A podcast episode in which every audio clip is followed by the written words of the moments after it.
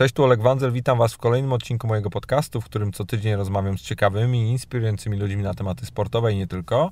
A dziś moim gościem jest Jakub Przygoński, kierowca rajdowy oraz wielokrotny uczestnik rajdu Dakar. Z Kubą rozmawialiśmy przede wszystkim o jego dotychczasowych osiągnięciach rajdowych, o zmianie motocykla na samochód, o jego planach i marzeniach związanych z rajdem Dakar oraz o tym, jak wrócił po dramatycznej kontuzji złamania kręgosłupa. Życzę Wam miłego słuchania.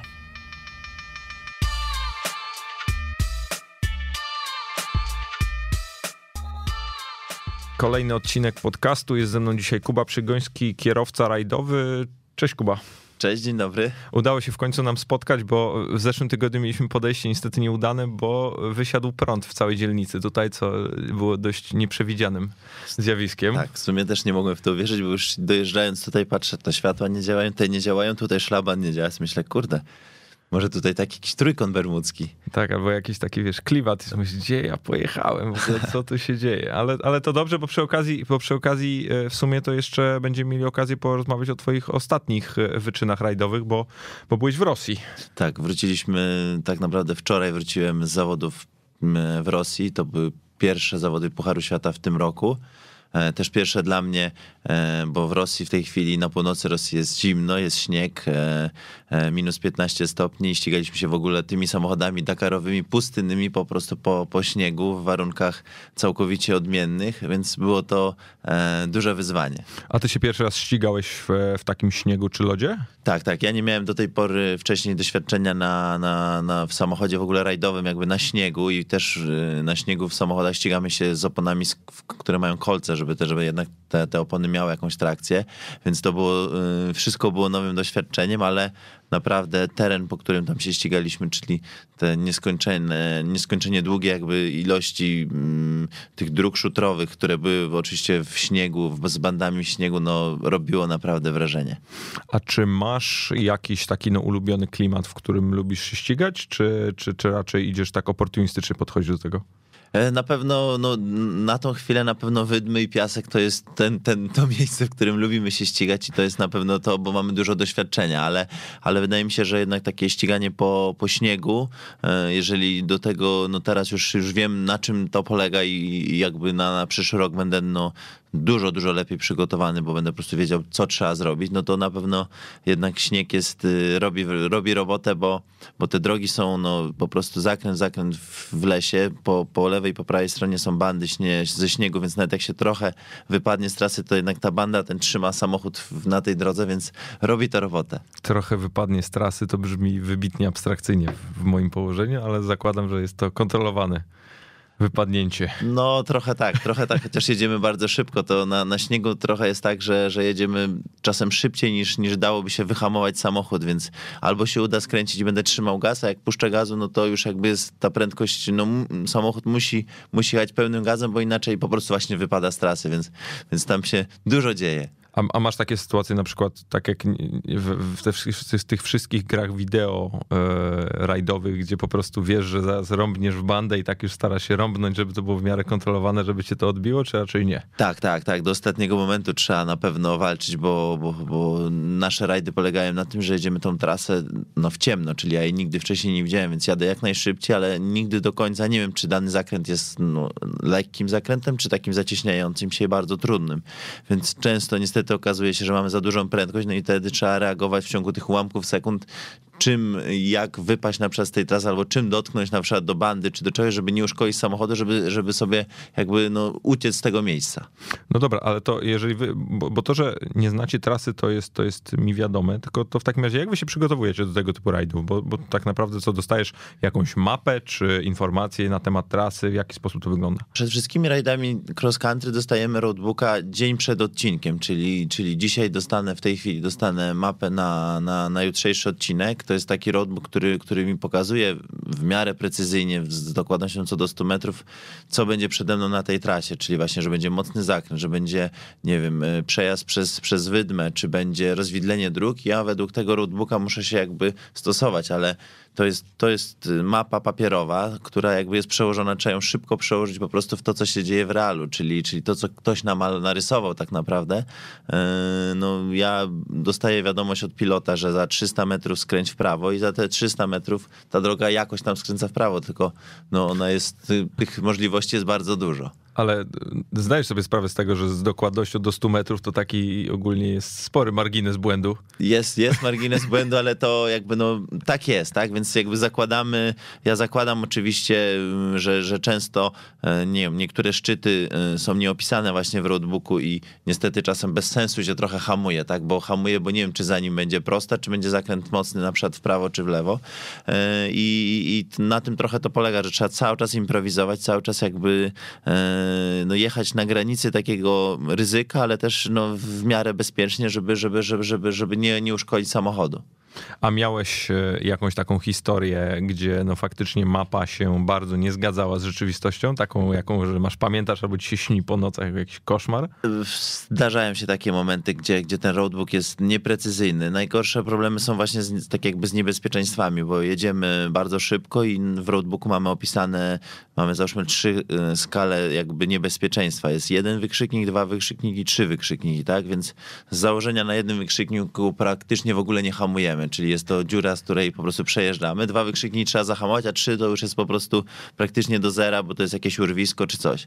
No i w momencie, jak e, taki wykrzyknik, jeden wykrzyknik jest źle opisany, czyli to jest dziura po prostu większa, która, która jakby ten, no to wtedy wtedy mocno trzeba improwizować, bo wpadamy przy dużej prędkości, ten samochód wybija, lecimy, można powiedzieć na przykład często tak, że, że już przedni zderzak to trze o, o, o, tą drogę, widzimy po prostu tylko przed sobą drogę i praktycznie dachujemy, ale w większości się udaje to przetrwać.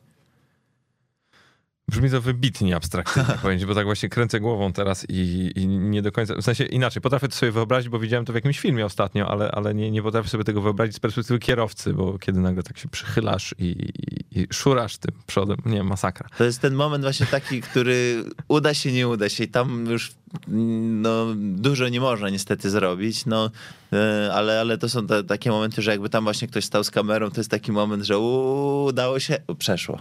To rozumiem, że masz e, duszę hazardzisty.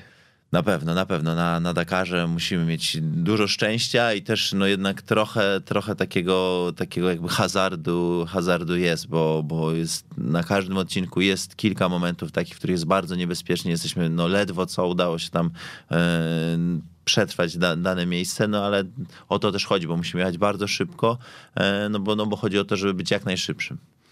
No dobra, to pogadajmy trochę o tym gata, gatarze, Dakarze, bo, bo to jest, nie ukrywam, dla mnie pewnego rodzaju fenomen, którego nie do końca rozumiem z perspektywy naszego kraju, bo jest to rajdy akurat y, terenowe podczas Dakaru no są potwornie popularne w Polsce i mamy naprawdę sporą reprezentację po pierwsze zawodników, po drugie zawsze w, na początku roku, kiedy ten Dakar się zaczyna, to nagle wszystkie media zaczynają o tym pisać.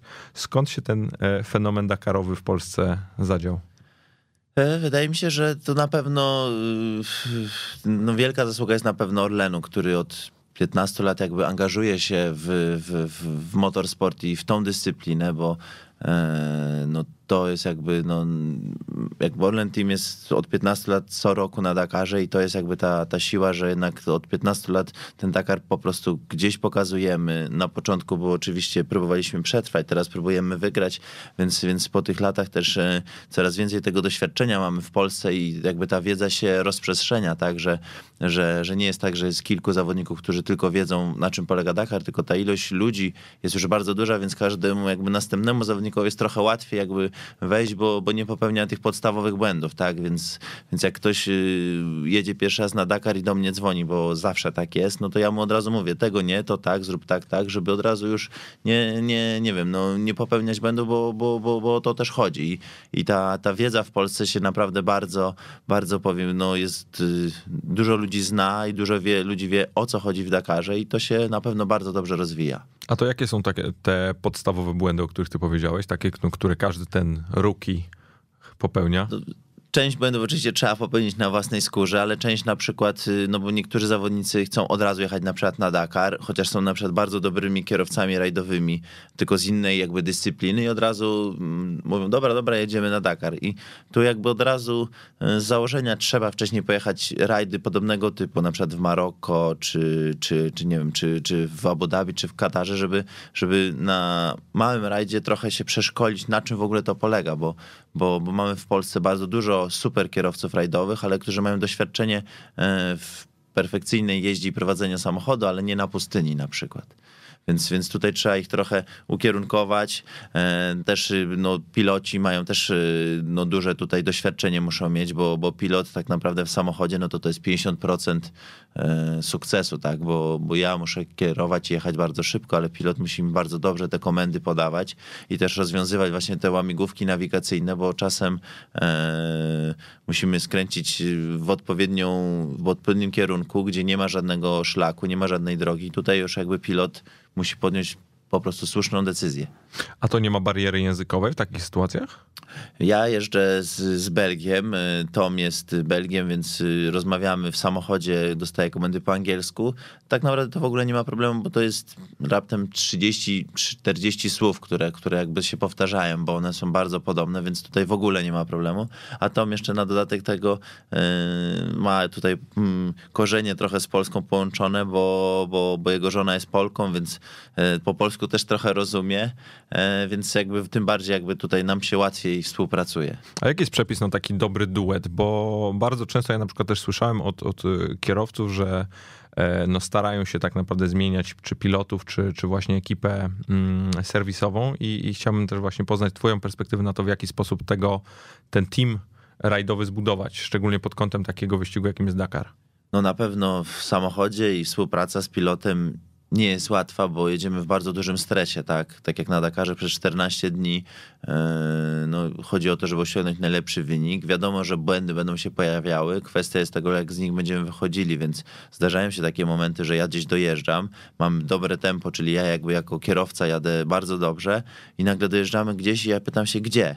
A on mówi, nie wiem. No i co ja wtedy mam zrobić? Po prostu mi wiadomo, że u mnie buzuje się wszystko, cała energia i cała złość gdzieś tam w środku, no bo no ja mówię, gdzie, gdzie, ale w te momenty po prostu się muszą zdarzać, bo, bo na tym ten raj trochę polega i, i, i wtedy wiem, że na pewno już teraz doświadczenia trzeba po prostu nic nie mogę mówić, nie mogę nic jakby dawać sygnał, bo to musi się w tej chwili najbardziej też skupić i zastanowić, co, co zrobić, tak? I on już nie ma miejsca w głowie jeszcze na moje jakieś tutaj gadanie, tylko musi się skupić na tym, jak rozwiązać tę zagadkę, ale wiele, wiele załóg ma problemy później po takich odcinkach właśnie, że, że kierowca jest zły na pilota, pilot później mówi, e, na przykład w takim momencie pilot mówi, nic nie gadaj, bo ja nie będę zaraz, nie pokażę ci, gdzie jechać. No i mu, trzeba jakoś to rozwiązać. Wiem, że, że w, w niektórych miejscach y, powstają nagle kłótnie, a kłótnia jakby w samochodzie, w momencie, gdzie się ścigamy, no jest w ogóle już najgorsza, bo, bo zawodnik nie jest skoncentrowany, pilot już nie nawiguje i to jest y, bez sensu.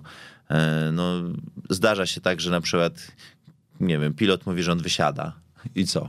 No to kierowca jak dojedzie do mety... Jak co, jak co weekend. To, no tak, więc, y, więc to się, to, to, to, to, jest, y, to jest na pewno trudne, ale my, my u nas w samochodzie mamy dobrze jakoś to rozwiązane. Wydaje mi się, że obydwoje siebie rozumiemy i ja wiem, że Tom popełni błąd i ja też co jakiś czas ten błąd muszę popełnić i jakoś to się tak uzupełnia.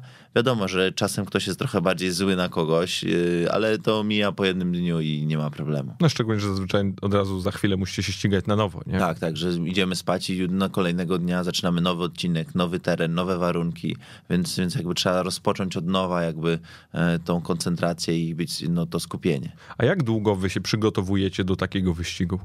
Do Dakaru no, przygotowania tak naprawdę mm, trwają bardzo długo, bo teraz mamy, e, no zaraz będziemy mieli marzec, czyli tak naprawdę e, około 10 miesięcy potrzebuje do tego, żeby zorganizować dobry zespół, bo, bo też trzeba mieć bardzo dobry sprzęt na Dakarze w tej chwili, żeby walczyć o, o, o podium, czy o, no, naprawdę o podium. E, później no, dobry kontakt z pilotem. E, no i ostatnie cztery miesiące to są takie trudne już przygotowania fizyczne, gdzie, gdzie ja po prostu biegam codziennie, chodzę na siłownię i ćwiczę, żeby mieć ten organizm bardzo silny. A teraz w ciągu roku biegam co drugi dzień, więc jakby cały czas jestem jakby w dobrej takiej dyspozycji fizycznej, a ostatnie te, te miesiące po prostu trzeba jeszcze tak e, docisnąć. A to jest przede wszystkim trening bardziej wytrzymałościowy, czy szybkościowy, czy siłowy? Jaki, jak, jak, jak, jak się trenuje do takiego Dakaru? Taki trening, e, no, on na przykład przykład w samochodzie, jak jest trudny odcinek, e, gdzie, gdzie po prostu dużo energii zużywam, no to mam tętno 160. To jak, nie wiem, ktoś trochę biega, no to takie tętno 160 w bieganiu się osiąga, jak się już dosyć długo biegnie, tak? Bo, bo to już jest duży wysiłek, więc, więc, więc biegamy interwały, biegamy, nie wiem, no nie wiem, między 10 10 a 16 kilometrów w ciągu jednego treningu pod górę, po schodach, tak żeby ten organizm był po prostu silny i duża była wydolność. No i plus do tego dochodzi taka siła już w tych mięśniach, które, które centralnie są najważniejsze, czyli mięśnie tutaj no, ramion, które, które i cały grzbiet, które jakby w samochodzie są niezbędne, żeby mieć siłę tą kierownicą kręcić tak naprawdę przez cały czas i zmieniać biegi, bo e, nie wiem ile razy ja zmieniam bieg, pewnie można było to sprawdzić, e, ale to jest pewnie z tysiąc razy na jednym odcinku, prawda? Ja ten bieg przód, tył muszę zmienić, bo, bo cały czas jakby te biegi muszą pracować. A wy z e, pilotem przygotowujecie się dokładnie w taki sam sposób? I teraz przygotowania z pilotem są jeszcze inne, bo z pilotem, żebyśmy my byli dobrze zgrani, musimy jechać no, różne starty i różne zawody startować, bo, bo, bo sztuka polega na tym, że ja muszę jechać zawsze właśnie w ciemno ten odcinek i pilot też musi go jakby nie znać i musimy się sugerować tym roadbookiem, więc, więc najlepszym treningiem są starty po prostu w zawodach, bo jak ja już raz przejadę tą trasę, to ja już zawsze pamiętam, o tutaj, nie wiem, była gdzieś jakaś dziura, to już wcześniej mogę na przykład zwolnić, albo ta prosta była taka, że można było iść pełnym gazem i, i to już wtedy się zmienia, więc najlepiej trenuje się po prostu na zawodach, na których po prostu jedziemy cały czas w ciemno. A czysto fizycznie, bo, bo chodziło mi właśnie raczej o te same przygotowanie takie, no właśnie, czy biegowe, czy, czy, czy na siłowni? E, Tom też trenuje, tylko tu mamy, no jakby mieszkamy w różnych krajach, w różnych miastach, więc, więc on ma swój trening, ja mam swój. W miarę one są podobne. No, w tym roku na pewno Tom zrobił mocne przygotowania, bo oprócz tego jeszcze, że, że trenował, to e, mocną dietę zastosował i schudł 10 kg, więc to był w ogóle inny człowiek, tak, w samochodzie, jak żeśmy się spotkali już przed samym Dakarem. No to musieliście samochód zmieniać, bo tam nagle się więcej miejsca zrobiło. No albo było, było dużo lżej, tak. No samochód waży dwie tony, więc on mało jakby odczuwa już te, te 10 kg, ale, ale, ale to wymaga no, takiej wspólnej, wspólnej, wspólnej, no, wspólnego dopracowania i wspólnego treningu. A na ile na takim Dakarze, inaczej, która cecha, czy, czy który czynnik jest najważniejszy z perspektywy takiego wyścigu? Czy jest to sprzęt, czy jest to doświadczenie, czy jest to umiejętność rajdowa, jakieś takie, wiesz, szybkość podejmowania decyzji, co jest kluczowe z, z, perspektywy tego? Takich kluczowych punktów jest kilka, wydaje mi się, bo oczywiście trzeba być super kierowcą i to jest jakby, to jest załóżmy ta pierwsza podstawowa rzecz, no bo trzeba super szybko jechać, no ale też trzeba mieć dobrego pilota, tak, bo bez dobrego pilota to nawet jak będę super szybko jechał, to popełnimy błąd nawigacyjny i pół godziny mamy w plecy, tak? A, a jak idziemy szybko, równo, to różnice między nami są po minucie, więc, więc błąd nawigacyjny, czyli pilot musi być super. Czyli ja muszę jechać dobrze, czyli muszę być ekspertem w tym prowadzeniu samochodu. Pilot dobry bardzo sprzęt, taki, który jest w stanie no, wygrywać zawody, czyli trzeci punkt. Czwarty to jest zespół, czyli, czyli ca cała otoczka mechanicy, inżynierowie, którzy współpracują z naszym samochodem, bo, bo tak samo no, błąd mechanika czy inżyniera przy serwisie w nocy, no to nas następnego dnia od razu może wyeliminować z, z dalszego ścigania, bo nie wiem, coś się rozkręci i nie dojedziemy. No i piąty punkt to jest taki punkt y, najbardziej okrutny, czyli szczęście, bo na Dakarze naprawdę potrzeba dużo szczęścia, bo wiele właśnie momentów jedziemy centralnie po prostu w ciemno, czyli przejeżdżam przez szczyt, nie wiem, wydmy czy góry i nie mam jakby szansy przewidzieć, co jest za nią, tak? Może za nią być płasko, ale za nią może być też e, taka dziura, gdzie się zakopiemy i tu już jakby no, to jest po prostu to, ten element szczęścia, który, który, który jakby pomaga po prostu w tym, żeby, żeby, żeby łatwiej się przejechało. I w tym roku na przykład przez pierwsze tam 6 dni Dakaru przez pierwszą połowę mieliśmy mało szczęścia, bo codziennie mieliśmy właśnie taki beznadziejny problem, tak, że przejeżdżamy przez szczyt i jest wielka dziura, gdzie jesteśmy zakopani, jakbyśmy przejechali tak naprawdę pół metra po prawej stronie, już byśmy przejechali, jakby byśmy nie mieli tego problemu, a tam jesteśmy zakopani, pół godziny się odkopujemy, e, ledwo co, prawda, wyjeżdżamy w ogóle z danego miejsca, ale później druga połowa Dakaru na przykład już była e, ze szczęściem, można powiedzieć, i wszystkie miejsca omijaliśmy takie, które, które które, które były, a na przykład reszta zawodników właśnie wtedy miała problemy. No i to jest, to jest ta sztuka na Dakarze, żeby, żeby jednak tego szczęścia mieć dużo. A jak ty sobie radzisz z tymi czynnikami, na które nie masz wpływu? To trzeba chyba z doświadczenia, bo ja w tej chwili byłem na dziewiątym Dakarze, więc już taki mam duże doświadczenie e, Dakarowe i wiem, że e, po prostu dzisiaj mamy źle, ale wiem, że jutro może będzie źle, ale w końcu musi być e, taki dobry odcinek i muszą się, musi się ta jakby ta, trzeba iść tym prądem, więc, więc to się udaje. No i tych czynników takich beznadziejnych jest mnóstwo. No, jedziemy na przykład i dojeżdżamy, powinna być wyschnięta rzeka, przez którą przejdziemy tam prawie 200 na godzinę, a, a spadł wielki wielki deszcz jest półtora metra wody i teraz no to jest taki czynnik, z którym trzeba sobie po prostu jakoś tam poradzić i wybieram na przykład prawą stronę, przejeżdżam przez tą rzekę i się udało, ale później się dowiaduję e, po odcinku, że tam 10 samochodów zatonęło i oni już po prostu nie dojechali do mety. A co to jest e, to jest strach. Wydaje mi się, że najbardziej chyba straszne i, i, tak z perspektywy, jak sobie myślę o tym, że gdybym ja potencjalnie był takim, takim kierowcą, to, to chyba to by było właśnie coś, co jest, co jest najbardziej irytujące. No, czyli te, mimo wszystko jesteś na środku pustyni, i coś się może zdarzyć, co tak naprawdę zniweczy no, te 10 miesięcy przygotowań, o których ty powiedziałeś. No i wyobrażam sobie, że to musi być mega frustrujące. Jest, jest. No jest to bardzo też stresujące, tak? Bo nie dość, że musimy no, jakby jechać jak najszybciej i jakby no, po prostu walczyć o ten czas, no to dochodzą właśnie te dodatkowe parametry, które, które po prostu tak bardzo to, to, to, to takie ciśnienie w głowie na, narasta. Więc ja na przykład na Dakarze jestem bardzo skoncentrowany e, i, i w sumie większość zawodników szczołówki rano na przykład, jak wstajemy o tej czwartej, to, to większość zawodników jest takich wyciszonych i, i, gdzieś tą energię w sobie tam stara się kumulować, żeby, żeby po prostu ten odcinek przetrwać i, i żeby to po prostu poszło dobrze. A co ci się kotłuje w głowie podczas takiego wyścigu? A w głowie za dużo się, jak jesteśmy na odcinku, za dużo się nie kotuje, bo nie ma na to miejsca. I to jest też e, taka Dakarowa na pewno rada, bo E, jak jedziemy 5 godzin odcinek, czyli 5 godzin trzeba być skoncentrowanym, to wiadomo, że po godzinie gdzieś mi ten, te myśli z tej trasy trochę chcą uciec, bo, bo po prostu już jakby mózg się męczy tą, tą, tą, tą koncentracją, no i nagle mi gdzieś tam głowa ucieka, nie wiem, do jakichś spraw tutaj, nie wiem, no, rodzinnych, czegoś nagle. I wiem, że już muszę po prostu wtedy szybko, okej, okay, okay, wracamy, wracamy na trasę, bo mi tempo spada, ja zaczynam popełniać więcej błędów i jakby e, nie odczuwalnie, nie będę tego czuł dokładnie, ale będę wiedział, że wiem, że, że będziemy mieli wolniejszy czas, więc trzeba jakby znowu wrócić i ja mam, nie wiem, podstawową taką, taką metodę, że zaczynam myśleć o bardzo prostej rzeczy. Nie wiem, powtarzam sobie w głowie cały czas na przykład jedną cyfrę albo coś, żeby, żeby całkowicie jakby nie, nie obciążać tego jakby mózgu już zewnętrznymi tematami, tylko prostą rzeczą i żeby być skoncentrowanym na trasie. A to da się zwariować no może nie zwariować, ale jest to duża, na pewno dużo, dużo zawodników ma przez to też popełnia błędy, tak, bo, bo za długo jest się skoncentrowanym i później już e, po prostu robi się trochę to odruchowo, bo jedziemy bardzo szybko, no i gdzieś tam zawsze dotnie się jakiegoś kamienia, czegoś, no i psuje się samochód.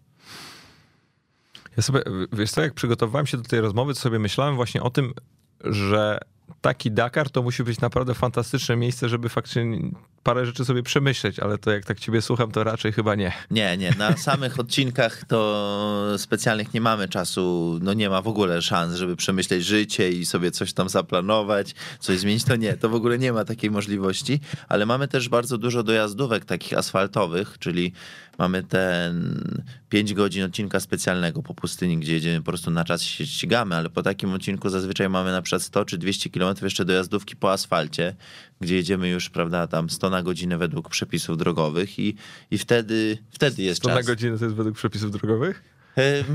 Dokładnie 106, bo, bo, mamy ograniczenia prędkości przez organizatora trochę ustawione i jedziemy dokładnie tyle, ile, ile jakby nam pozwala GPS, czyli, czyli jadę dokładnie naprawdę 106 przez cały Dakar non-stop po asfalcie.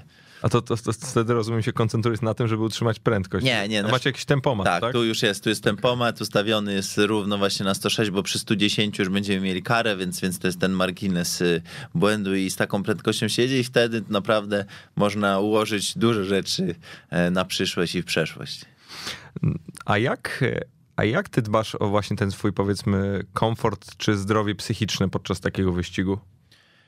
Y, to jest, y, każdy zawodnik ma trochę różne pomysły, jak to, to sobie rozwiązać. No, na pewno y, na pewno fizycznie od pierwszego odcinka zaczynamy, zaczynamy się jakby męczyć, więc ta, to, to zmęczenie fizyczne następuje z dnia na dzień. Ja na pewno od pierwszego dnia wiem, że trzeba jak najwcześniej chodzić spać, bo pierwszego dnia czy przez pierwsze trzy dni no nie nie jestem jeszcze tak zmęczony, żeby, mi się chciało zasnąć o dziewiątej na przykład, ale, ale to po jakimś czasie od razu wchodzi, że jednak ta dziewiąta później już się robi tą dziewiątą taką, że się przyjemnie naprawdę zasypia, ale od pierwszego dnia jak te godziny snu gdzieś tam zakumulujemy trochę, to, to na pewno później jest łatwo, a wielu zawodników na przykład na początku Dakaru no nie może zasnąć o dziewiątej, czyli pójdzie o dwunastej, a później po siedmiu dniach naprawdę zostaje nam 5 godzin snu, bo jest bardzo mało, bo późno kończymy i później jakby ten, to zmęczenie narasta, a przez to też narasta e, taka e, no jak się jest się zmęczonym fizycznie, to też psychicznie jakby no, głowa też coraz gorzej po prostu pracuje.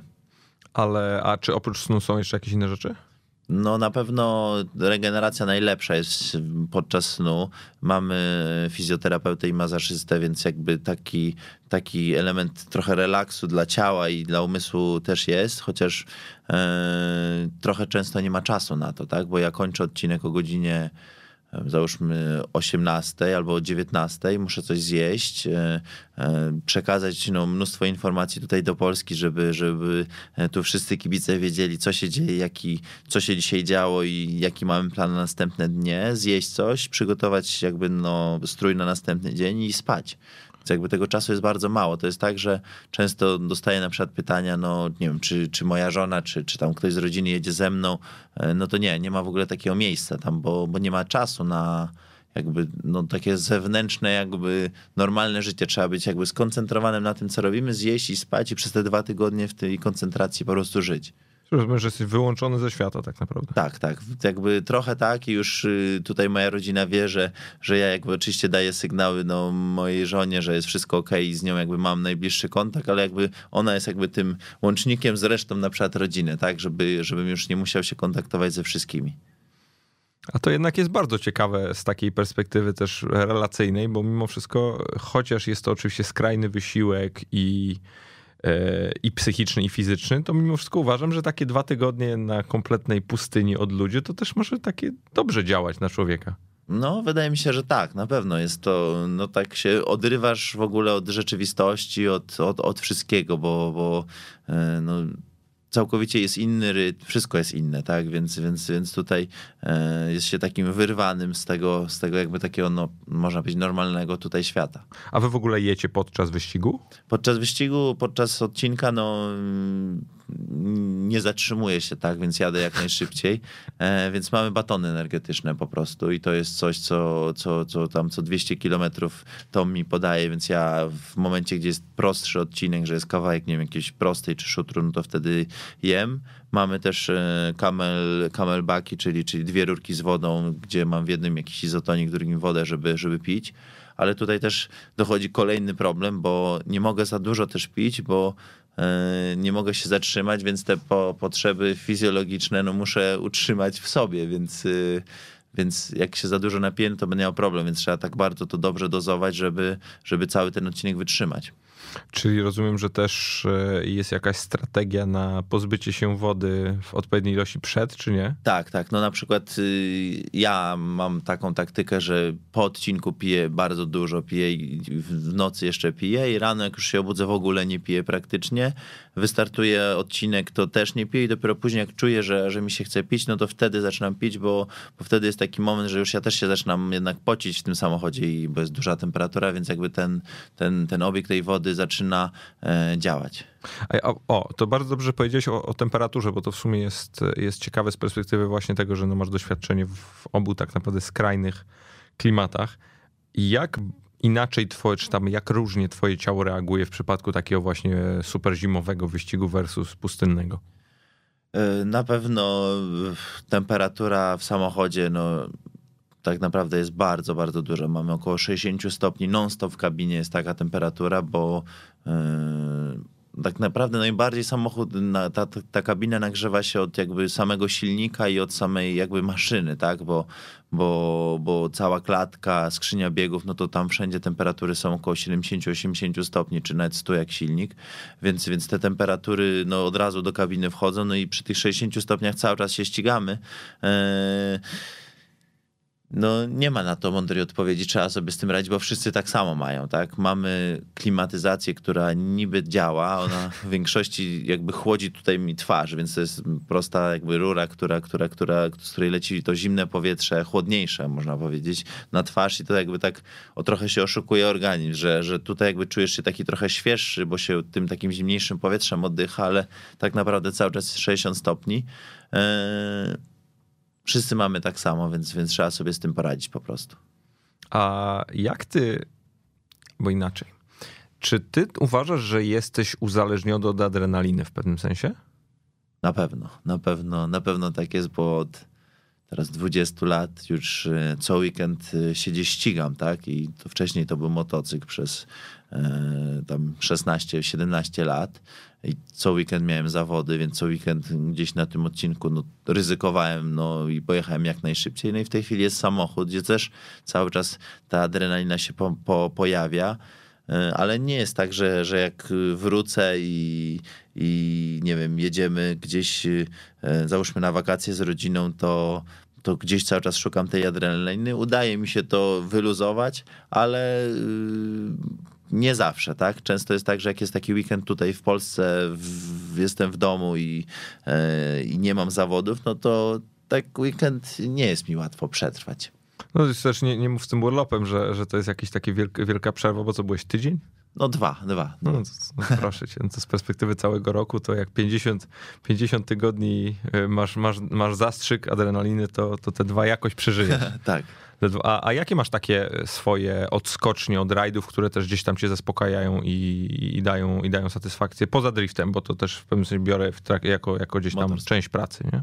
Na pewno, na pewno no, wakacje i wyjazd z rodziną to jest w tej chwili taka najfajniejsza odskocznia i najlepiej to działa, bo e, jest cicho, nie ma tego hałasu, tych wszystkich e, jakby e, motoryzacyjnych zabawek, więc tutaj rodzina. Na pewno też znajomi bardzo pomagają, bo, bo jednak spotkać się z znajomymi, z którymi w ogóle nawet nie rozmawiamy trochę o, o, tych y, sprawach motorsportowych, tylko po prostu w ogóle no, normalnych rzeczach, więc, więc to chyba najłatwiej tak działa i najbardziej tak yy, yy, to jest najlepsza odskocznia. Czyli stawiasz na odcięcie się. Tak, odcięcie się, ale w, w, można powiedzieć w taki sposób sportowy. O. No tak, to, to oczywiście tutaj nie, nie sugeruję w żadnym stopniu, że, że, że uprawiasz jakieś, jakieś wyskokowe tutaj dyscypliny czy, czy, czy, czy od, od, imprezowania przez różnego za inne rzeczy? No nie, nie mam e, trochę jakby nie jestem tego typu jakby może człowiekiem, albo od tylu lat jakby do tego zostałem stworzony, bo też było, jak nie wiem, byłem w liceum i e, były osiemnastki, no to ja od piątku do niedzieli byłem na zawodach, bo, bo wtedy już się cały czas ścigałem. W tygodniu no, musiałem być w szkole, więc, więc jakby szkoła i znowu y, weekend to były, to były zawody, więc dużo rzeczy mi ominęło, więc przez to może jakby mnie tam gdzieś życie tak ułożyło, że, że jakby lubię się spotykać z znajomymi, ale to jest no, e, taka fajna, fajne żarty i fajna po prostu fajne spędzanie czasu. A dobrze powiedziałeś, że zostałeś stworzony. To jest w sumie bardzo ciekawy wątek z perspektywy szczególnie motorsportu, bo, bo tutaj faktycznie kariery topowych zawodników zazwyczaj wyglądają bardzo podobnie, mianowicie od najmniejszego, e, od, przepraszam, od najmłodszych lat zaczynasz się ścigać i potem się ścigasz tak naprawdę przez całą karierę, więc tutaj nie ma mowy o jakimkolwiek innym życiu. Jak już raz wybierzesz, to raczej idziesz w tą stronę, nie? Tak, tak, no trochę tak jest. No, w tej chwili, czy już w ogóle od wielu lat, no, trzeba bardzo wcześnie zacząć jakąś dyscyplinę, żeby osiągnąć no, sukces na, na świecie, bo no, to jest po prostu niezbędne. Trzeba po prostu mieć bardzo duże doświadczenie, bardzo dużo lat jakby w danej dyscyplinie, żeby, żeby osiągnąć no, super wyniki. E, więc, więc, więc tak, i to, to trochę tak jest. Na pewno wiele ludzi, jak zaczyna później jakąś e, coś robić w danej dyscyplinie, no to to jest bardziej już, można powiedzieć, amatorsko, ale też na pewno daje im to bardzo dużo frajdy, więc, więc też tacy ludzie są e, niezbędni w sporcie. A gdzie twoje ambicje sięgają w takim razie? No na pewno w tej chwili no, ambicjami jest u nas dyscyplinie, no Dakar jest to taka olimpiada, tak? To jest najważniejszy jakby start w roku, do którego no, przygotowujemy się bardzo długo i też to jest jakby jedna szansa, czyli możemy mieć wszystko przygotowane najlepiej, bo mam jakby jedną szansę. Jak mi się zepsuje samochód, no to jakby cały ten rok jest no, stracony. Więc, więc Dakar, no na pewno e, celem jest e, podium na Dakarze i wygranie Dakaru w przyszłości. A w jak dalekiej przyszłości? No, to już masz, masz jakiś nie wiadomo. deadline dla siebie? Czy? Nie, sportowego deadline'u nie mam. Wiadomo, że, że, że tak jakby popatrzeć na tych zawodników, którzy są przede mną albo byli na przykład w tym roku, my byliśmy na piątej pozycji, przed nami były cztery samochody, no to te, te czterech, tych czterech zawodników, wszyscy już wygrali Dakar, ale wszyscy byli starsi ode mnie. No dwóch zawodników to dwa razy tyle. Prawie. Tam Sainz i, i Peter Anzel, no, tak, no to chyba mają po 50 coś lat chłopaki, więc do nich... Syn Sańca się ściga Tak, syn Sańca się już ściga, albo na przykład no, na pewno jeżdżą dłużej niż ja jakby żyję, więc, więc jakby e, doświadczenie jest wielkie, ale, ale, ale na pewno to pokazuje to, że jesteśmy najmłodszą jakby załogą e, w tej ścisłej czołówce, więc daje to też na pewno dobrą perspektywę, że, że, że jest na pewno na to czas i możliwości. A ty też chcesz się ścigać do takiego wieku? To zawsze, no na tą chwilę nie mam innego pomysłu, bo, bo, no bo to jest moja pasja i też jakby mam cele, tak, jak może będę miał wygranych kilka Dakarów, no to wtedy może mi się zmieni, ale na razie jakby gol jest do tego, żeby, żeby, żeby wygrać Dakar.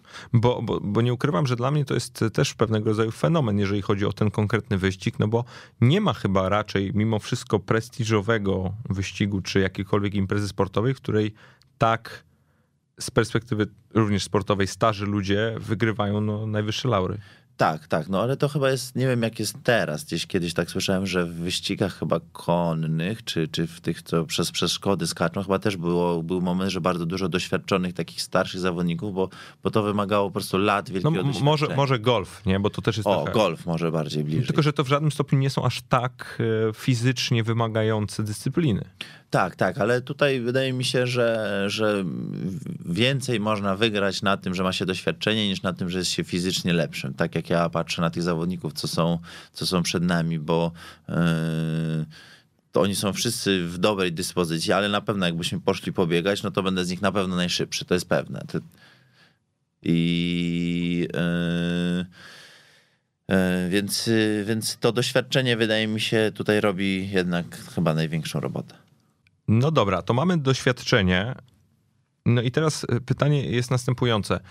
Co w ta, jak w takim razie ty podchodzisz no, do pewnego rodzaju zarzutów wobec Dakaru, że jest to tak naprawdę hobbystyczny sport i, i, i jest to takie, no właśnie wiesz, ktoś był wybitnym kierowcą rajdowym w rajdach WRC powiedzmy i później skończył się ścigać WRC, bo już nie jest, nie jest na tyle dobry czy na tyle szybki i jedzie sobie na Dakar jako właśnie taki sport dla, e, czy tam zawody dla emerytów. Na pewno, na pewno na Dakarze mamy. Dakar też jakby się składa zawsze z dwóch grup zawodników: z tych profesjonalistów i z grup zawodników, którzy są bardziej amatorami, bo, bo zawody chcą pokazać, jakby, no, jakby to jest trochę E, wyścig jednej, z jednej strony taki super sportowy, a z drugiej strony wyścig e, taki o przetrwanie tych właśnie amatorów, więc, więc wielu zawodników, i to jest około 50% zawodników, może nawet 60%, są to zawodnicy, którzy jadą o przetrwanie i o to, żeby dojechać do, do mety i swoje jakieś tam, nie jakieś, po prostu swoje ambicje e, spełni, że są w stanie te zawody przejechać.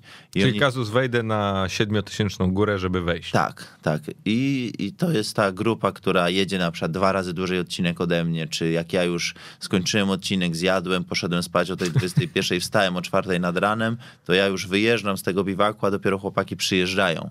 Czyli mają czasem po 10 czy 15 godzin są na odcinku, gdzie jechałem 5. I to jest ta, ta drużyna tych, tych zawodników, którzy, którzy, którzy jadą o przetrwanie i próbują w ogóle do tej mety dotrzeć. A druga, druga część zawodników to są super profesjonaliści. Są to zawodnicy, którzy byli z różnych dyscyplin, którzy różne dyscypliny zmieniali. E, I część zawodników jest super ekspertami, na przykład właśnie z rajdów płaskich, którzy, e, nie wiem, załóżmy Carlos Sainz, który się nie ścigał w rajdach płaskich, ale jest niesamowicie szybki w rajdzie terenowym, w rajdzie na Dakarze.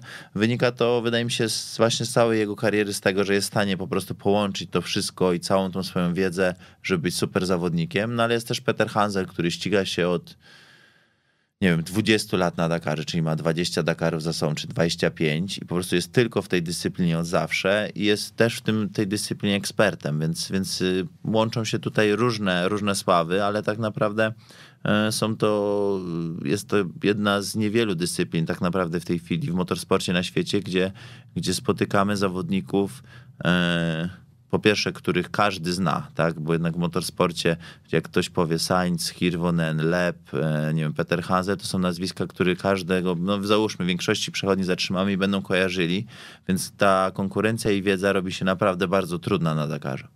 No czyli rozumiem, że w żadnym stopniu nie czujesz się tutaj obrażany, gdy słyszysz tego typu argumenty. Nie, wydaje mi się, że zapraszam kogoś, niech ktoś mm, przyjedzie na Dakar i spróbuje dodać gazu. I nawet e, zawodników, którzy są ekspertami właśnie naprawdę w dyscyplinach e, e, no nie wiem, na przykład Sebastian Lep, to jest zawodnik, który jest jakby cały czas w formie, tak, bo, bo w tym roku wraca dalej do rajdów płaskich i wydaje mi się, że będzie tam szybko jechał bardzo i przyjechał na Dakar i jakby nie udało mu się wygrać Dakaru, tak, że, że on przyjeżdża od razu pierwszego roku już z pewnością taką, o właśnie przyjeżdżamy na zawody, gdzie załóżmy od razu wszystkim w klepie i w ogóle coś się takiego nie stało, bo potrzebowało dwa lata w ogóle, żeby dojechać do mety, a i tak jakby dysponował od razu ze startu najlepszym możliwym sprzętem, jaki miał, jaki był.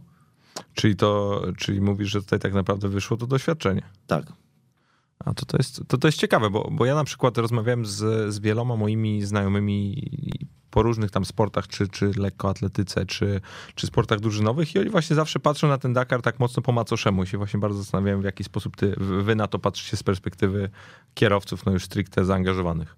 No, jakby ciężko mi teraz tak właśnie znaleźć taką odpowiednik takiej dyscypliny, która w tej chwili jest yy, podobna, ale w lekkoatletyce, bo większość no jednak sportu w lekkoatletyce, no wiadomo, że doświadczenia, ale jednak ta sprężystość, ta fizyczność jest niezbędna po prostu do tego, żeby w ogóle mieć szanse jakiekolwiek, a, a jednak w motorsporcie jest e, dużo więcej różnych elementów, które, które mają znaczenie. W Formule 1 na przykład jest e, no, sprzęt ma tam 80% znaczenia, tak? I po prostu wsiada, wsiada, kierowca. Wiadomo, że to jest super zawodnik, który, który ściga się też od całe, całe życie, e, ale, ale jakby tam na przykład ten sprzęt ma praktycznie no, największe znaczenie.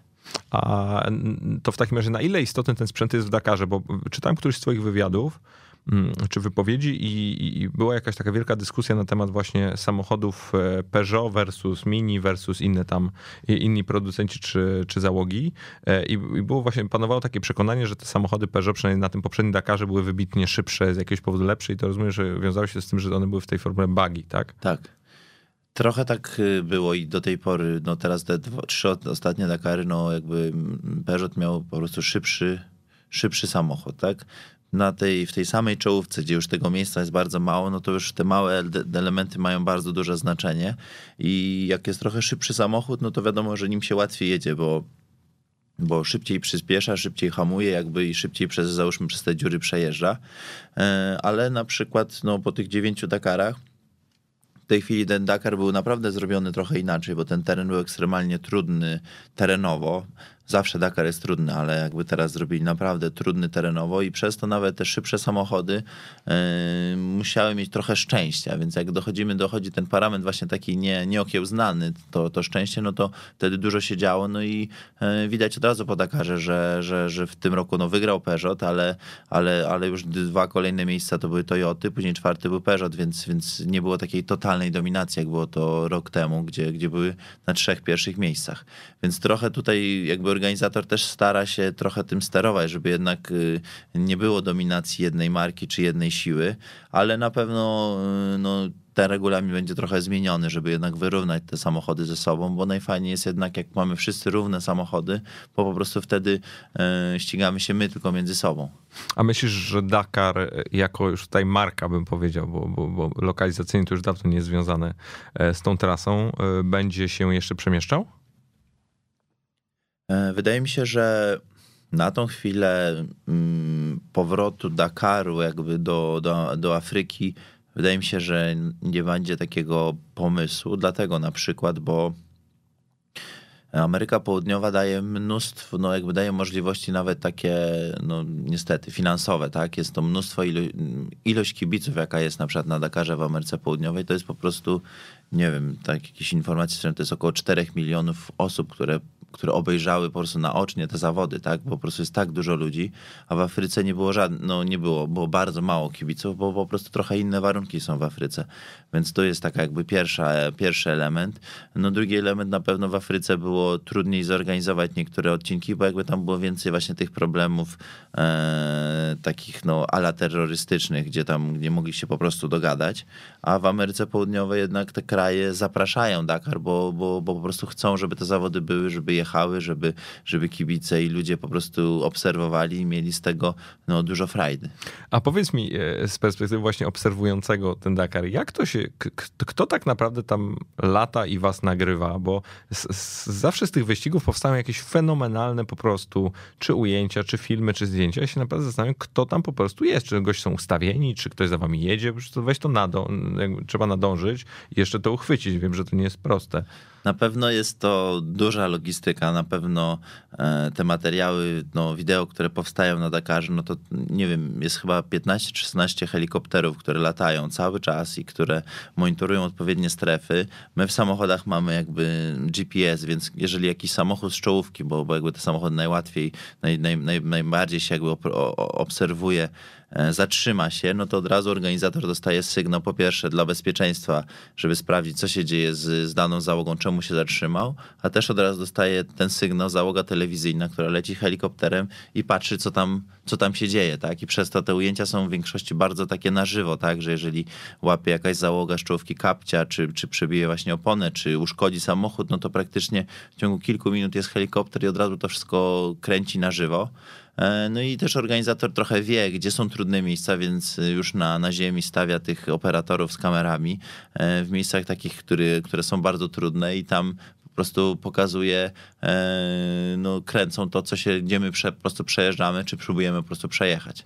A wy też macie jakieś własne ekipy produkcyjne, czy to wszystko jest realizowane przez no, organizatorów? W większości jest to przez organizatora, bo organizator właśnie ma największe jakby możliwości, bo ma dostęp do, do helikopterów, do, do całej jakby no, całej otoczki i dokładnie wie, gdzie na tym odcinku się pojawić, ale jest też mnóstwo e, ekip takich już, y, można powiedzieć, mniejszych, które jeżdżą już same na odcinki, ustawiają się i i, kręcą te materiały, więc e, nie wiem, na Dakarze jest 500 załóg, które się ściga, czyli to jest tam załóżmy około pewnie 700 zawodników, ale mm, chyba cały biwak to jest około 3 czy 3,5 tysiąca osób, więc w tym wydaje mi się, że jest chyba ze 300 albo 400 dziennikarzy różnych, tak, którzy mają swoje kamery, którzy dojeżdżają na odcinki samochodami terenowymi, tam kręcą, no tego się bardzo dużo dzieje.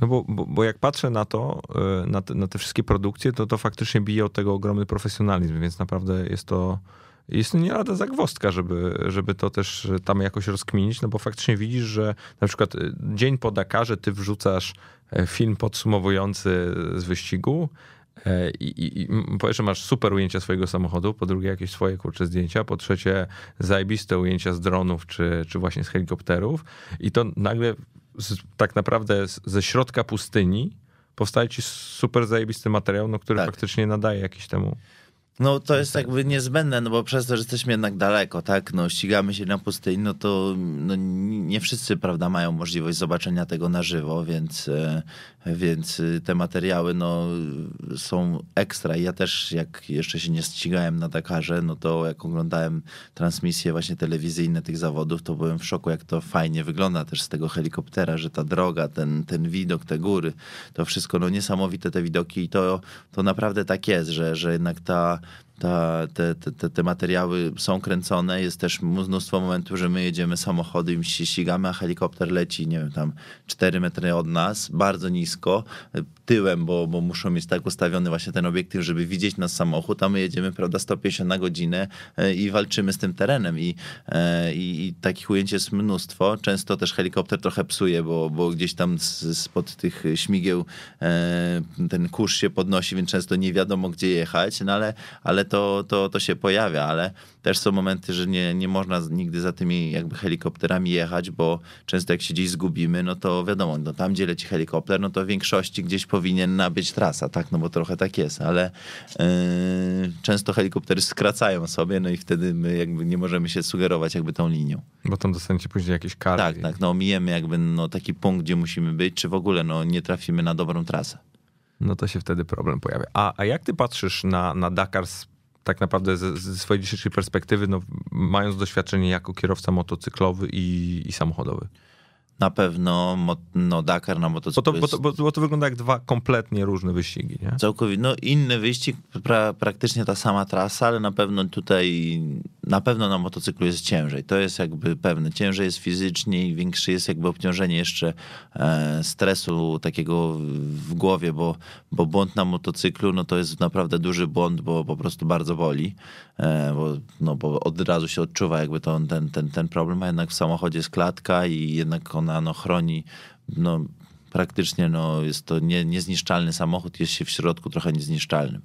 E, więc motocykl jest trudny, najtrudniejszy. Na motocyklu też warunki pogodowe bardzo od razu się odczuwa, czyli na przykład no w tym roku, czy wszystkie w sumie Dakary w Ameryce Południowej bardzo dużo deszczu pada, tak? Jest często zimno, więc y, deszcz na motocyklu, no to od razu jesteś cały mokry, jest ciepło, no to jest od razu ci bardzo gorąco.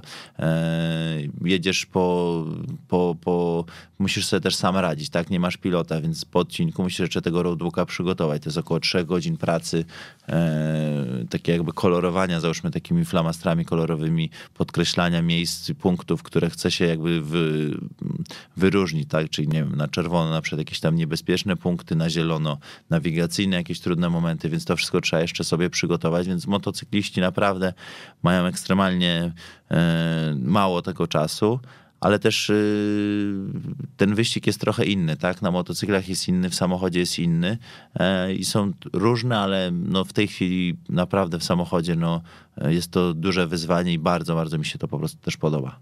A czy podczas takiego wyścigu nie doskwiera ci samotność? Yy, trochę chyba nie ma czasu na to, żeby tak się nad tym skupić i na pewno jest się takim skoncentrowanym samemu, chociaż yy, na motocyklu na pewno bardziej, chociaż różnica jest taka, że motocykliści są bardziej ze sobą zżyci jako zawodnicy, tak? Więc przed startem jednak ten, ten taki kontakt między zawodnikami na motocyklach jest dużo większy, więc jest się samemu na trasie, ale przed odcinkiem jest się jakby bardziej takim socjalnie otwartym. W samochodach jest inaczej, jednak dużo bardziej są wszyscy zawodnicy zamknięci e, w sobie, ale za to jedziemy razem z pilotem, więc gdzieś tam zawsze z kim się jest. Ale, ale to zamknięcie e, kierowców samochodu wynika z tego po prostu, że no mają swoje ekipy i nie muszą z nikim gadać, czy z tego, że są inni? Trochę chyba chodzi o to, że mniej sobie zawodnicy w samochodach pomagają, tak? W motocyklach jest tak jednak zawsze, że yy, więcej jest też kontuzji na motocyklach, więc ja jako motocyklista no, miałem mnóstwo przypadków takich, że się zatrzymywałem przy innym zawodniku i mu po prostu pomagałem, bo miał poważny wypadek też przy mnie się wielu zawodników zatrzymało, więc przez to to tak się mocno się zgrywasz, bo wiesz, że bardzo dużo zależy od tych innych zawodników i to w ogóle jest podstawowa reguła i nawet nie reguła, to jest po prostu oczywiste, że na motocyklu jak się jedzie i widzisz motocyklistę, który jest, przewrócił się prze, przede mną, to zatrzymuję się i pytam się, czy jest ok. Jak mówi, że jest ok, to jadę dalej. Jak mówi, nic nie mówi albo no, jest taki w złym stanie, no to po prostu czekam z nim na helikopter i mu po prostu pomagam. I to jest w ogóle jakby podstawa. W samochodzie jest inaczej, bo jakby mniej się właśnie takich sytuacji dzieje fizycznych, że mniej jest kontuzji, bo w większości się psuje samochód, a nic się kierowcy czy pilotowi nie dzieje. Więc jakby tam jakby no mniej, prawda, nie trzeba być takim zżytym. No bo, a, a, jak już sama kwestia takich kontuzji, no bo zdaję sobie sprawę z tego, że, albo inaczej, bo mówiłeś o regulaminie. E, rozumiem, że regulamin, e, jako że go nie czytałem, bo oczywiście nie, nie mam dostępu, e, regulamin w pewnym sensie obliguje ciebie jako kierowcę do zatrzymania się w przypadku, gdy widzisz wypadek, tak? tak? Czyli nie ma takiej mowy, że po prostu to jest wybór. Nie, nie, nie, nie. Pierwszy samochód, czy tam pierwsze dwa muszą się zatrzymać. Tylko to chodzi o to, że jakby no, muszę mieć też, ja jakby podejmuję tę decyzję, bo widzę, co się dzieje. Tak jak widzę, że samochód jest na dachu czy coś i zawodnicy nie wyszli z tego samochodu, no to wiadomo, że zatrzymują i pomożemy im.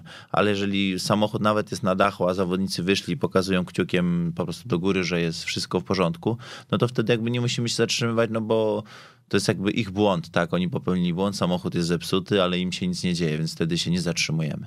Okej, okay, czyli to jest po prostu rozumiem, kwestia jakaś tam komunikacyjna tak, rozwiązana tak. już na, na poziomie wyścigu. Dobra. E, no to po, powiedz mi trochę o tych kontuzjach, no bo ty jesteś po bardzo, ale to bardzo poważnym e, urazie, czyli e, urazie kręgosłupa, po którym po pierwsze się długo musiałeś rehabilitować, po drugie on się też wiąże, jeżeli dobrze czytałem, z jakimś skrajnie traumatycznym przyczyniem wcześniej, czyli musiałeś reanimować jednego właśnie z, z motocyklistów, jakbyś mógł o tym trochę więcej powiedzieć. Tak, no jednak, no tak jak właśnie mówiłem, motocykle, mm, jest dużo wypadków, więc motocykliści sobie pomagają. W Abu Dhabi w tej chwili już 3 lata temu, prawie 4, E, na pierwszym odcinku, no, oczywiście ścigamy się i przede mną zawodnik miał bardzo poważny wypadek. E, ja dojechałem pierwszy, bo, bo byłem po prostu no, jakoś tam w pobliżu i za nim. I, I po prostu no, sytuacja totalnie krytyczna, więc od razu wezwałem helikopter i zacząłem go reanimować. Przyleciał w miarę szybko ten helikopter, więc e, tam się już medycy zaczęli zajmować nim. No i niestety on zmarł, tak? I to była taka sytuacja ekstremalnie i najgorsza w moim życiu, wydaje mi się, taka psychiczna i e, no, trudny bardzo moment. E, ja następnego dnia po tym wypadku wystartowałem dalej w tych samych zawodach w Abu Dhabi, bo, bo jakby gdzieś tam założyłem, że jest wszystko ok i nie będzie, no jakby, że, że, że dam sobie radę. No i niestety miałem mniej więcej podobny wypadek, e, tylko no mniej poważny i uszkodziłem, złamałem cały kręgosłup e, kompresyjnie wszystkie kręgi lędźwiowe, no i kosztowało mnie to później 8 miesięcy naprawdę bardzo ciężkich, ciężkiej rehabilitacji, ciężkiego powrotu do zdrowia, więc no może to był błąd po prostu, że wystartowałem następnego dnia, ale na pewno tyle, co mogłem pomóc tego pierwszego dnia i reanimować, no to na pewno to, to zrobiłem wszystko, co umiałem. A nie myślałeś w ogóle o tym, żeby się wycofać w takiej sytuacji? Może teraz, jak tak prawda z dystansu czasu się patrzy, no to tak, tak powinno się pewnie zrobić, ale wtedy jakby no gdzieś inną decyzję podjąłem, bo, bo, bo też chciałem może jakby zamknąć tamto i rozpocząć jakby, no, próbować jakby jakoś gdzieś to tam schować, można powiedzieć, ten, tą sytuację. A dobrze znałeś tego motocyklistę? Nie, nie, my się nie znaliśmy, to był Anglik i nie znaliśmy się, bo, bo bo to był zawodnik trochę, z, z, tam było trochę inaczej zrobione, bo w Abu Dhabi startowali zawodnicy słabsi, wolniejsi przed nami, a my jakby jako czołówka doganialiśmy wszystkich, wyprzedzaliśmy i przez to też ci zawodnicy popełniali błędy, bo chcieli się utrzymać zawodnikiem szybszym, który jedzie szybciej i za nim jechać i było właśnie na tym odcinku bardzo dużo różnych wypadków, więc my się nie znaliśmy, no, e, bo tych zawodników zawsze jest bardzo dużo. No nie, bo, bo, ja sobie wyobrażam, że, że to musi być potwornie traumatyczna sytuacja, już tak czysto ludzko w ogóle, a, a już nie mówię, bardzo. a już nie mówię, wiesz, o, o tak naprawdę jakiejś wyścigowej, bo, bo ja sobie zdaję sprawę, że gdy coś takiego się dzieje wokół ciebie, no to, to chodzisz zdruzgotany przez najbliższe parę tygodni, e, musisz, nie wiem, pójść do psychologa, coś ze sobą zrobić, bo tak. Wiesz, to, to, no tak, tak, no trudna sytuacja, tak jak teraz i jakby gdzieś tam staram się jak najmniej o nim myśleć, to tak, to jest sytuacja ekstremalna i wydaje mi się najtrudniejsza taka no, do tej pory w moim życiu i mm, nie wiem, no nie mam na to mądrej odpowiedzi. Na pewno gdzieś to tam chowam głęboko, żeby, żeby mhm. jak najmniej powracać do tej sytuacji. Na pewno też tych wypadków dużo się dzieje na tych rajdach, którymi się ścigamy, więc jesteśmy na pewno niestety trochę jakby do tego no nie przyzwyczajeni, ale jakoś tam gdzieś jest jakiś tam filtr na to wszystko nałożony, bo, bo na pewno już jakby same takie prostsze kontuzje, nie wiem, złamanie ręki czy palca, no to to są takie kontuzje, które ja po prostu e, traktuję po prostu bardzo prosto, tak? Ktoś ma, ma złamaną rękę czy palec, to w większości zawodnicy z czołówki, jeżeli są w stanie wsiąść na motocykl i, i dalej się ścigać, to to jadą i nawet kończą zawody ze złamanym palcem, czy ze złamanym żebrem, czy z czymś i, i, to się po prostu dzieje, więc ta czołówka tych zawodników na motocyklu są, jest bardzo ekstremalnie twarda, tak? To są super tacy mocni ludzie, więc jakby ja mam też bardzo duży taki, taki filtr na różne kontuzje, więc często jak teraz już tutaj e, ktoś, nie wiem, no w Polsce ma, złamie sobie coś, to ja od razu zadaję tam kilka podstawowych pytań e, i od razu wiem, czy to jest mocna kontuzja, czy słaba i, no ale dla, kogoś, kto jakby nie miał kontuzji, to to jest jakby no bardzo ten najgorszy moment, a jakby dla mnie i dla tych zawodników, z którymi się zawsze ścigaliśmy, no to, to kontuzje są to elementem jakby no niestety jakby tej, te, tego sportu, tak, że trzeba to wyleczyć i dalej się ścigać, bo ja miałem, nie wiem, złamany obojczyk, złamaną, złamane kilka razy palce, miałem złamaną nogę, złamaną rękę, łokieć. Kręgosłup. Kręgosłup, więc tych, tych kontuzji jakby mój organizm miał dużo i, i też mam bardzo dużo wiedzy, jak, jak yy, jak wychodzić z takich kontuzji, więc, więc też w którymś momencie, no, żeby, żeby dalej być sportowcem i ścigać się i cały czas być dobrym, no to, to w czołówce na, na motocyklach w tej chwili to nie ma zawodnika, który nie miał niczego nigdy złamanego. Nie ma w ogóle takiej, jakby takiej postaci, tak? A, a wybacz, że tak bezpośrednio, ale czy po, tych, po tym rajdzie Abu Dhabi, powiedzmy, jako, jako całym evencie, nie miałeś takiej trochę ochoty, żeby to wszystko rzucić w pizdu? No trochę takie coś było, tak? No bo, no bo w sumie tak się stało, bo przestałem się ścigać na, na motocyklu i ścigam się samochodem, więc miało to duży wpływ, chociaż ten pierwszy moment był trochę taki, żeby jak najszybciej jakby wstać. Y, no rehabilitację miałem przez 5 miesięcy po 6 godzin dziennie, naprawdę cały dzień y, musiałem leżeć, ale mogłem się jakby rehabilitować, więc, więc jakby to kosztowało mnie bardzo dużo takiej pracy y, leżącej i no moja żona chodziła do pracy rano, wracała, ja tak naprawdę w ten cały dzień, jak ona była w pracy, to ja cały czas ćwiczyłem jakby, tak, z rehabilitantem, żeby, żeby powrócić do, do zdrowia. E, więc tam do, po kontuzji od razu był jeden cel. Jeżeli jest szansa wrócić do, do zdrowia i do formy, no to robię wszystko, żeby to zrobić. Wsiadam na Dakar i to zrobiłem i pojechałem Dakar po tej kontuzji.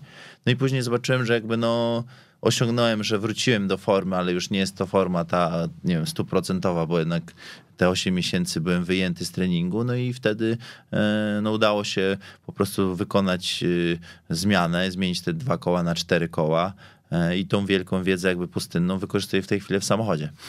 A jak ty się czułeś podczas samego tego procesu rehabilitacji? No bo ja ci mówię to z perspektywy też powiedzmy niedoszłego sportowca czy, czy sportowca półzawodowego, kontuzja kręgosłupa dla mnie zawsze była czymś najgorszym. W sensie, jak słyszałeś o tym, że komuś się coś działo w kręgosłup, to sobie myślałeś, to jest najgorsza rzecz, jaka może ci się zdarzyć. No tak, na pewno. Na szczęście tu w moim przypadku nie było w ogóle jakby zagrożenia yy, uszkodzenia rdzenia kręgowego, więc yy, oczywiście na początku przez tam pierwsze dwa tygodnie no to nikt nic nie wiedział, więc nie było wiadomo, ale później jak się okazało, że jakby nie ma takiego zagrożenia, więc to jest kwestia po prostu no, rehabilitacji, zagojenia się tych kości, no to jakby no, motywacja jakby całkowicie moja wzrosła do tego, że, że będzie dobrze. To jest kwestia y, ciężkiej pracy i jakby no, przetrwania, a mm, no jakby moim, moim pomysłem na to było to, że po prostu, żeby wyleczyć się, wsiąść na motocykl i jakby no zamknąć to, że to po prostu no jakby wygrałem jakby z daną kontuzją, tak? I, I nie, że się poddałem i ojej, ojej, tylko jakby bardziej mnie to zmotywowało do tego, żeby, żeby właśnie ćwiczyć ciężej, czy przygotować się, czy, czy wymyśleć jak to, jak z tego po prostu z tego wyjść. A co dla ciebie w tej rehabilitacji było najcięższe? No, na pewno no, przez 8 miesięcy byłem w trzy miesiące to w ogóle całkowicie leżałem w łóżku. Przez pięć miesięcy byłem w, tylko w domu, więc nie mogłem wychodzić. Więc sam, samo to, że byłem zamknięty, można powiedzieć, no, w jednym miejscu, to było ekstremalnie trudne. E, ale gdzieś zawsze było to światełko, że jest szansa, żeby to wszystko jakby wróciło do, e, do, do normy. Czyli, czyli stuprocentowo było to psychiczne. Tak.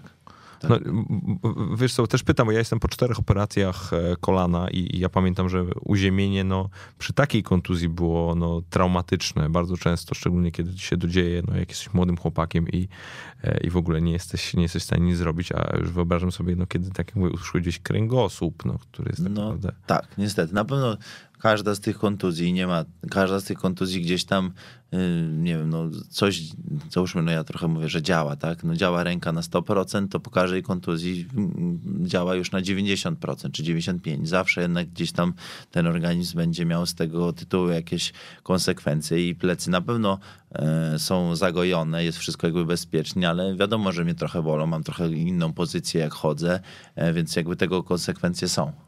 A nie boisz się, że jak będziesz miał 60 lat, to po prostu już nie będziesz mógł się ruszyć i w ogóle będziesz miał wszystkiego dość? No to to jest to pytanie, no takie no trudne, no bo wiadomo, że może tak być, może też tak nie być, no tego nie wiem, będę wiedział dopiero za, prawda, 40 lat czy 30 i, i to się okaże, no też się staram robić wszystko profesjonalnie, tak? Ja jakby do tego podchodzę profesjonalnie, więc spotykam się z profesjonalnymi lekarzami, ja się przygotowuję, trenuję, jakby wzmacniam, mam silny organizm, więc to nie jest tak, że jakby to jest takie rzucone, po prostu będzie jak będzie, tylko mam wszystko zrobione najlepiej jak mogę w tej chwili. Kwestia jest tego, no czy to nie będzie miało później jakieś konsekwencje, ale wydaje mi się, że powinno być dobrze. Czyli raczej po prostu podchodzi do tego tak, że co ma być, to będzie i będziesz się martwił, kiedy przyjdzie czas. No może trochę tak, no ale jednak... Y, no oprócz tej prewencji, o której mówisz. Tak, nie? tak, tak, tak, no ale no, jednak ludzie różnych, dużo różnych błędów popełniają, nie wiem, no y, i, i, i systematycznie, nie wiem, no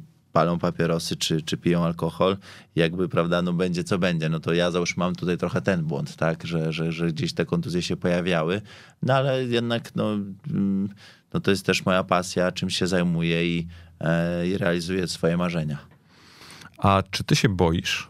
Tak Tak, tak. To jest tak, że na odcinku często się boję i jest to jakby taki stres, czy, czy, czy, czy te, to, że się boję, wydaje mi się, że pomaga, bo wtedy organizm się jeszcze bardziej jakby e, jest w stanie skoncentrować, tak? Czyli jakby ten stres wzbudza jakby nie wiem, tą adrenalinę i jakby przez to jest się w stanie rozwiązać w danym momencie stresu szybciej danym, daną jakby um, sytuację, tak? Czyli to się trochę dzieje jakie takie slow motion, tak? Że się bardzo w danym momencie boję, więc jakby organizm szybciej działa i rozwiązuje się to szybciej. A czy w, w takich sytuacjach, no kiedy się boisz, masz jakiś swój sposób na radzenie sobie z tym strachem, czy po prostu czy, nie, nie, inaczej. Czy, czy po prostu masz jakiś sposób na to, bo, bo każdy według mnie ma inny i tak, to jest tak. bardzo subiektywne. No na pewno jak się boję, no to u mnie mój organizm działa tak, że po prostu chcę rozwiązać dany problem i jakby się z tego wydobyć. Jeżeli to jest takie mm, że się boję w danej ułamku sekundy, bo coś się dzieje na odcinku, no to to jest ułamek sekundy, żeby rozwiązać problem, tak? Bo bo po prostu muszę podjąć decyzję w prawo, w lewo, hamuję, dodaję gazu, nie wiem, wciągę, przyciskam ręczny, hamulec ręczny, wszystko robię i to musi się stać w, po prostu już. Więc, więc, więc, więc to jest taki ten, a, a inne, inne jakby takie problemy, czy się boję? No boję się zawsze tego, czy właśnie będę dobrze jechał, czy ukończymy rajd, czy coś. No i tutaj ja mam na przykład, no moją taką taktyką jest na to, że jestem po prostu bardzo skoncentrowany, może mniej rozmowny, no ale to jest jakby takie, takie moje podejście do takiego właśnie tego, że się nie wiem, boję, czy stresuję. A który strach jest silniejszy? Strach przed niezrealizowaniem celu, którym na przykład jest właśnie podium, albo przetrwanie rajdu, albo dokończenie rajdu, czy strach taki, no bym powiedział, pierwotny instynkt przetrwania? Nie, to raczej ten, ten strach właśnie niezrealizowania celu, tak? Bo ten przetrwania jakby... Hmm no to to jest po prostu, no jesteś mm, przygotowany, no to sobie poradzisz. Jakby zakładam, że jakby to, to, to, to, to z, tego, z tego jakoś da się zawsze wyjść. Okej, okay, czyli, czyli tak jak wszyscy inni porąbani ludzie sportowi, ale to nie, to, to, to, zakładam, że, że tak naprawdę świadczy o tym, że później możesz te, te swoje cele osiągać, no bo tylko w takiej tak. sytuacji, kiedy sobie nie zadajesz tych pytań, jesteś nie. w stanie realizować te drugie. A czy zmieniło się twoje podejście jakoś, odkąd zostałeś ojcem? No na pewno y, rodzinnie i domowo tak, bo jest to dużo frajdy i takiego ciepła mamy i same plusy są, można powiedzieć. Wiadomo, że trochę jest tam ciężej, bo się mniej wyśpimy czy coś, ale to jakby w ogóle nie ma znaczenia. A już na samych zawodach, no jakby, no niestety muszę jakby odciąć jakby część rodzinną, jakby się ścigać, bo, bo jakby nie mogę, z, nie wiem, no jak jedziemy bardzo szybko, myśleć o rodzinie, bo bym od razu wolniej jechał, więc jakby to od razu odcina jakby osiąganie wyniku, więc tutaj nie można tak jakby pod takim takiego parametru niestety brać. Ale jak jesteś na przykład na, na tym dwutygodniowym urlopie, to, to nie, nie zadajesz sobie pytań takich, nie wiem, czy po co, albo czy może trzeba coś zmienić, albo jakikolwiek tego typu egzystencjonalnych? Na pewno trochę jest tak, że ścigałem się na motocyklu, przejechałem 6 Dakarów i jeszcze wcześniej przez wiem, 12 lat się ścigałem po prostu na tutaj, czy w Mistrzostwach Polski, czy w Mistrzostwach Europy, więc jakby w momencie, w którym przesiadłem się do samochodu, jakby naprawdę to ten poziom zagrożenia bardzo zmalał. Jakby samochód jest jakby, e, no nie wiem, na przykład moja rodzina, bardzo wszyscy odetchnęli, bo oni przez te wszystkie Dakary na motocyklu, no przez to, no, że się dobrze bardzo znamy, no to dokładnie wiedzieli o co chodzi i bardzo się stresowali. W momencie, jak przyszedłem się do samochodu, jakby wszystkim naokoło jakby ten stres odszedł, że jakby samochód jest dużo bezpieczniejszy, więc prawda, coś zrobiłem, tak? Że, to luz teraz. E, no, względnie, tak? No jakby trochę to wszystko tak zmiękczam, ale, ale, ale na pewno tak, bo, bo jednak klatka w samochodzie i, i, i całe zabezpieczenie samochodu jest jednak no, dużo, dużo mocniejsze. A, a to, no to widzisz, a to jestem bardzo ciekawy, jak w takim razie twoje podejście będzie się zmieniać z czasem, no kiedy twoja, twoja córka będzie dorastać, no bo zakładam, że wtedy będzie pytanie, wiesz, tato, gdzie jedziesz, albo, albo jakieś, jakiekolwiek inne tak naprawdę. Nie? no na pewno, na pewno, to, to, to zobaczymy, tak, no ja jakby mówię teraz jak jest, bo tak w tej chwili się czuję, na pewno e, naprawdę przez te ostatnie tam trzy lata, jak ścigam się samochodem, jakby ten stres szedł z tego stresu właśnie takiego, że można bardzo poważną kontuzję mieć, czy, czy sobie coś zrobić, do, do jakby trochę mniejszego poziomu, ale ten poziom i tak jest naprawdę bardzo wysoki, tak, bo my no, bardzo szybko jedziemy. A wyobrażałeś sobie ten dzień, e, kiedy no potencjalnie ten Dakar już wygrasz, czyli ten swój cel osiągniesz i, i masz taki już, nie wiem, kolejny plan, co dalej? Czy, czy... Nie, nie. Na razie, na razie jakby cel jest y, wygrać Dakar i to jest jakby na, na pewno cel, a co potem, no to na razie jakby nie mam tego e, w głowie. No dobra, a i tak na koniec może to już takie dość mocno bym powiedział e, takie pytanie bardzo ogólne i, i gdzieś egzystencjonalne, ale jestem bardzo ciekawy twojej odpowiedzi, mianowicie dlaczego ty się ścigasz? Hmm, dlaczego się ścigam? I od razu mówię, nie, nie zgadzam się na odpowiedź, bo ścigam się od zawsze, albo no, bo... to jest zawsze najlepsza odpowiedź. Ja wiem o tym, ja wiem o tym. No, dlaczego? Dlaczego wciąż to robisz? I... Nie, mam, ja, mi się wydaje, że jakby może jeszcze inaczej, że to nie chodzi o samo ściganie, tak, ścigam się, ale ja mógłbym się, zakładam, może ścigać, jakby mnie gdzieś inaczej życie poprowadziło e, w innej dyscyplinie czym innym, ale na pewno byłby, wydaje mi się, to sport.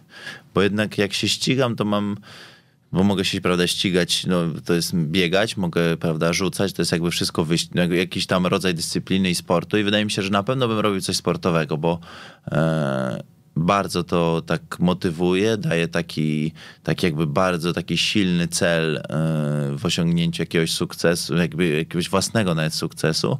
I wydaje mi się, że, że nawet tak jak y, przestanę się kiedyś ścigać, to na pewno biznesowo też będę jakby takim trochę sportowcem, tak, że to będzie po prostu cel, tak, mamy cel to, to, to, tylko to nie będzie po prostu ciężki trening fizyczny i ekstremalnie, nie wiem, szybki wyścig, tylko to będzie jakby inaczej, to będzie, prawda, w biznesie wyglądało i wydaje mi się, że no, nie wiem, ludzie, którzy, którzy no, zajmują się biznesem jakby rozwijają biznes, to też to są tacy sportowcy, tylko trochę w innej jakby kategorii, tak, więc y, tak. Okej. Okay. A już os, ostatnie, ostatnie w takim razie, bo sami żeśmy, sami żeśmy to podsunął tak naprawdę, a ty masz na siebie jakiś pomysł po karierze sportowej? To znaczy, oczywiście ona może przejść, wiesz, za 30 lat, no tak patrząc właśnie po, po Sańcu czy, czy Perteranzelu, ale, ale masz, masz jakiś taki koncept? No na pewno, mm, na pewno jakby pod względem no, szkoły i wyszkolenia takiego, jestem inżynierem i magistrem e, tutaj inżynierem Politechniki Warszawskiej, magistrem z SGH, więc jakby papierowo jestem i wyszkolony naukowo, e, więc to na pewno gdzieś tam w, w jakby już normalnym takim zawodowym życiu gdzieś pomoże. Na pewno e, gdzieś tutaj będę kontynuował na pewno nie wiem, tutaj będę rodzinie pomagał czy coś w pracy i to na pewno będzie się działo, bo, bo teraz jakby też oprócz tego wszystkiego uczestniczę jakby w różnych tematach, które, które trzeba jakby rozwijać, bo, bo nigdy właśnie nie wiadomo jak długo będę się ścigał, tak? I to było od założenia, od małego jak byłem gdzieś ta szkoła szła, może było trudno, może było nie idealnie na czas, że trzeba było studia skończyć w 4 lata, zrobiłem to w 5, ale jakby wiedziałem, że, że gdzieś no, w którymś momencie jest ten moment, że mogę skończyć się ścigać, tak. A myślisz, że wróciłbyś w ogóle kiedyś do swojego wykształcenia? Czy, czy tam do, do zawodu, który jest tożsamy swoim wykształceniem? No gdzieś tam z tym, z tą motoryzacją, czy z samochodami cały czas jestem połączony, więc, więc to yy, no to tak jest. tak mocno dookoła bym powiedział, że...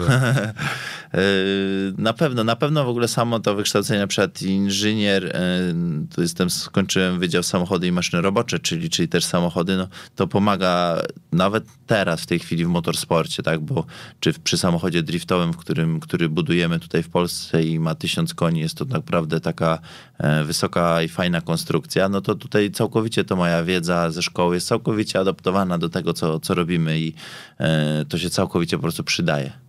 No, to pięknie. Kuba, dzięki. Dziękuję. Pogadaliśmy, widzisz, e, patrzyłeś na mnie wielkimi oczami, jak, jak ci mówiłem przed, że, że, że celujemy w 60-90 minut i jesteśmy gdzieś dokładnie w połowie, Idealnie. więc, więc dzięki wielkie. Dziękuję. Super.